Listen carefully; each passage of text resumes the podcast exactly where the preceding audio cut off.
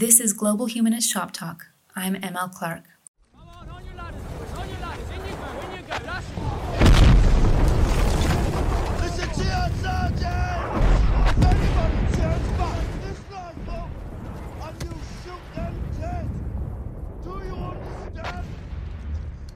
In the opening episode for my six-part exploration of Petro-Nationalism, the making of countries, I explored some of the myths surrounding World War One that shaped our understanding of the nation-state. One of the most important was popularized at the end of World War Two, in large part by the historians Leo Gross and Hans Morgenthau. In nineteen forty-eight, for the three hundredth anniversary of the Peace of Westphalia, these two Jewish emigres from Austrian Germany advanced a story about the modern nation-state that drew on that ancient history of the treaties established after the Thirty Years' War, a messy European affair involving the Holy Roman Empire encroaching on various national governments. In the version of history these two figures advanced, the Westphalian system in Europe had more or less thrived ever since those supposedly transformative peace treaties up until the breakout of World War One. Back in that episode, I illustrated how the mythic balance of power shaping such a view of history never really existed. Here, though, I want to reframe this Westphalian myth because there are indeed some similarities between what happened at the end of the Thirty Years' War and what happened at the end of World War One. Just not the greatest similarities, and certainly not the best for human thriving. In episode two of this series, Human Migration in Deep Time, we walked with the human species and its preceding hominid cousins from two million years ago, pretty much up to the start of World War One. There, we reflected on the role of migration as a means of natural expansion, responding to various environmental changes, as well as a means of unnatural expansion, especially through the forced displacement of slave populations and other colonizing forces. Interspersed were also reflections on some of the reasons that mobility was restricted, especially in relation to the rise of nations that wanted to build wealth and necessarily saw their project as requiring a strong sense of ownership over its citizens. Rigid borders essentially emerged for administrative, tax-related, and asset-owning purposes, to define that these cogs are mine, and through the cultivation of strong ethno-state identities, to make the cogs themselves feel pretty proud about the machine they belong to in the process. Did the system stay that way forever? Of course not. Fears of overpopulation, joined with the gradual opening of the world through a broadening network of connected colonies, did for a spell lead to relaxed borders and a strong encouragement for folks to strike out and make their fortune. Only as those colonies started to see themselves as fully fledged nations too, and wanted more direct control over their wealth production and holdings, tensions surrounding outsiders started to grow again. That's where we left off, at least, on the cusp of World War One, where everything now ties together nicely. In that series on Petro-Nationalism, for instance, I also noted that Austrian anxieties about its shared border with Serbia informed its preemptively warmongering actions, and also shaped its overly aggressive reaction to a Bosnian Serb assassinating their archduke. A strong example, in other words, of how borders and the rigid cultural definitions that underpin them create the pressure points that exacerbate human conflict. And now all the pieces are set to talk about the madness of our last century and how grossly it's distorted our sense of what humans owe to the territories of their birth and the more appropriate limits, if any, to where humans could be free to go.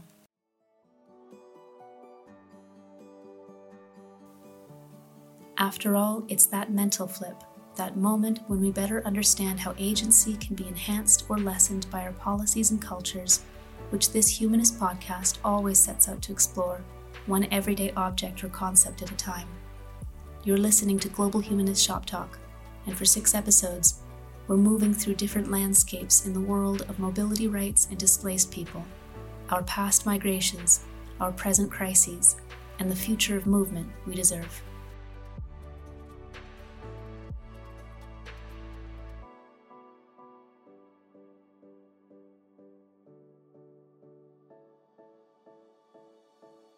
Allahu Akbar, Allah.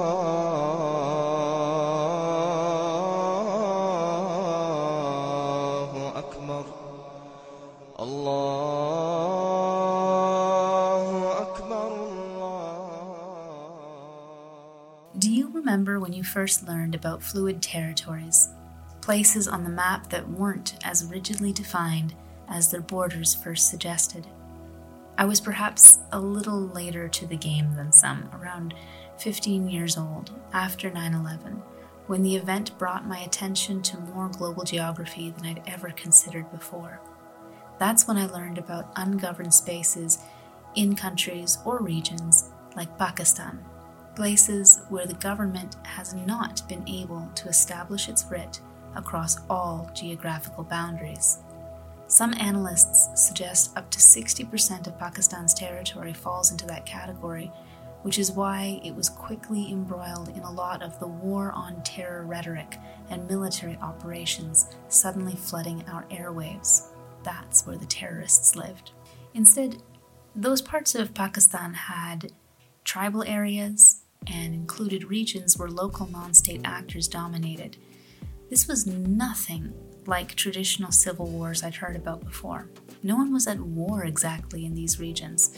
The government had more or less waved its hand and made a claim to all these lands on paper, in theory, even though in practice local authorities governed themselves. What an absolute trip that was to learn about this phenomenon. I remember going back to my map of the world and tracing other rigid borders there. Borders that looked so easily defined, so absolute, especially with the clear, full-color coding for countries on either side. This is part of cultural indoctrination into nationalism, as I explored in my first series of Season two on Petro-Nationalism. We're given as children to think that the world is a much more rigidly defined place than it really is. And our histories do us no favors either, at least in the West. It would take time for me to learn that most of the world's current borders did not exist and certainly did not gain their current rigidity until after World War One, and that most of the borders we live with today were set in the twentieth century. I'm Peter Jennings in New York. Just a short while ago, astonishing news from East Germany, where the East German authorities have said, in essence, that the Berlin Wall doesn't mean anything anymore. The wall that the East Germans put up in nineteen sixty-one to keep its people in will now be breached by anybody one who wants to leave. The East German media chief in the Communist Party said a short while ago that anyone who wants to leave East Germany and go anywhere in the world is free to do so. Anyone who wants to leave East Germany and travel to the West and return will need a visa, but visas will be granted, it is said, immediately or at least urgently by police stations all over the country. Certainly it helped that over my childhood I saw the maps change in real time. The fall of the Berlin Wall, the fall of Yugoslavia, a country that only came into being after World War One, I might add, and even regional shifts, like the establishment of Nunavut as a new territory in Canada. But still, the overall heft of those rigid lines on the map had scored themselves into my consciousness, my sense of national identity and its value. If you were within this line, you belonged to this place. If the line changed, you belonged to some other place. Or, depending on the cruelty of your local administration, maybe you no longer belonged anywhere. Maybe when your state died, your national identity ceased to matter in the world, and you were stateless, just because of an administrative decision, mere pen to political paper. What then? Why on earth should something so arbitrary, so abstract, have such a huge impact on the outcome of everyday human lives? What happened to us as a species that we changed so much over a few fluid centuries from a people that routinely struck out for new lands and made new lives for themselves where they could, to this bureaucratic subspecies, Homo sapiens sapiens state citizen, that needed to know exactly what official grouping you belong to, to count. The heartbreaking twist in our history in the West is that when the myth of a balance of power between nations was advanced after the end of World War Two to explain what had been crafted and lost with the onset of World War One, was that it better explained the retributive nature of the Treaty of Versailles at the end of World War One. Then, a war-torn Europe was looking around at what its last four years had wrought, horrified by the forty million lives lost not only to frivolous state conflict, but also a complete unreadiness for new military technologies to transform the state of war forever. And it wanted vengeance. It wanted a scapegoat, and it had one in Germany. The lines that were drawn up in the Treaty of Versailles weren't meant to restore order so much as to punish Germany severely, taking away sixty-five thousand kilometers squared of its territory, which included around seven million people. Germany was compelled to recognize Belgian sovereignty over Moresnet, to give up holdings in the east, and to cede control not only to Eupen-Malmedy, Memel, Upper Silesia, the province of Posen, and Alsace-Lorraine regions, but also the output of its Saar coal mines to France. The League of Nations would also hold this last area in trust for the next fifteen years, after which sovereignty would be decided by plebiscite. A similar plan was set up for Schleswig-Holstein and a part of southern East Prussia. Eastern Pomerania was also given to the new state of Poland under the rationale that this new nation needed access to the sea, along with the East Prussian Soldau area. Germany was also made to cede the city of Danzig and some of its surrounding territories, including a waterway to the Baltic Sea. The League of Nations thereafter established this territory as the Free City of Danzig. And of course, even with all this loss in territory, Germany was still under a huge war debt that it was expected to pay before it would be fully permitted to turn its economy to internal restoration. In some ways, this was far worse than the sharp divisions drawn up during the Peace of Westphalia, which also involved a whole network of specific treaties recognizing and ceding territory between respective warring nations three hundred years prior. But the same principle held, quite devastatingly, as we would soon see with the rise of political actors leading into World War Two. Is it really any surprise that, in the wake of such heavy-handed fixations on borders, on the construction of rigid new national identities, a humiliated and overly punished people would find comfort in a renewed nationalism all their own, a repudiation of broader European society, when broader European society had already so thoroughly demonstrated its contempt for everyday German citizens? Rhys-Jones wouldn't write violent borders, refugees and the right to move for almost another century, but the underlying concept of that book, the idea that the existence of borders and specifically, quote, state attempts to contain populations and control resources and opportunities, end quote, is itself a form of violence, is nothing new to our species. Every time we deepen our geographic divides, we also deepen the strains that these divides cause, the pressure points they intrinsically create.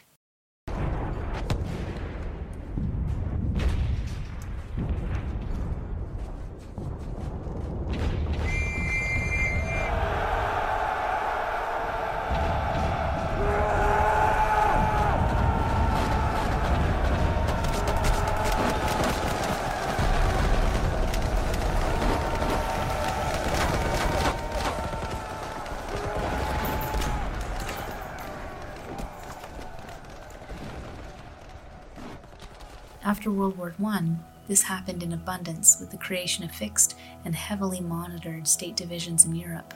After World War Two, this happened again, and often in some tremendously complex ways, such as when a still very anti-Semitic world advocated for the creation of a rigidly defined state for a demographic that had seen six million slaughtered, not just by Nazi Germany, but also by the rest of the West's failure to halt anti-Semitic sentiment closer to home. There's far too much material with respect to the intricacies of Israel and Palestine for this series to address, and I haven't even started on the way the Cold War also made strongly delineated territory a deep and abiding concern for the next few decades. But suffice it to say, it is extremely important to remember that after World War Two, when the West supported the creation of another Western-styled state in the Middle East, it did so in ways that reflected very little learning about the complexity of creating new borders in our world. And it did so in part because of how it had repurposed much of its own fraught histories of the nation-state. But then again, we covered much of that in other Petro-Nationalism episodes, where I also explored one of the abiding alternatives that persisted around World War One and World War Two, in the form of tribal territories in the Middle East and North Africa that had far less rigid notions of state borders, right up until when Western powers, either during or recovering from their own wars, sought Arab government concessions to explore and drill for oil. Then, too, it became incredibly important for a given nation to have far more rigid boundaries for itself, if only to clarify exactly who had the right to access and reap the wealth from which of its natural resources. And all this ties together well, doesn't it? Even if a little depressingly. As I noted in the previous episode where we reflected on human migration in deep time, as well as in complex recent histories of feudal and colonial practice, the notion of borders in recent centuries has often involved treating human beings as property as much as the resources on the land itself. And that has royally messed with our ability to set better state policy to account especially for the latest planetary pressures on our livelihoods and the attendant rise of people in desperate need of new homes. When it's ingrained in us that our destiny, our range of opportunities, is contingent on the nation-state of our birth in relation to how that state is viewed by the rest of the world, how can we not find ourselves more hung up on those arbitrary lines on our maps than on so many other factors that could unite us as a people? And what will it take? What level of hardship on a global scale will we have to bear witness to before we start to reevaluate our fealty to abstracts over human lives?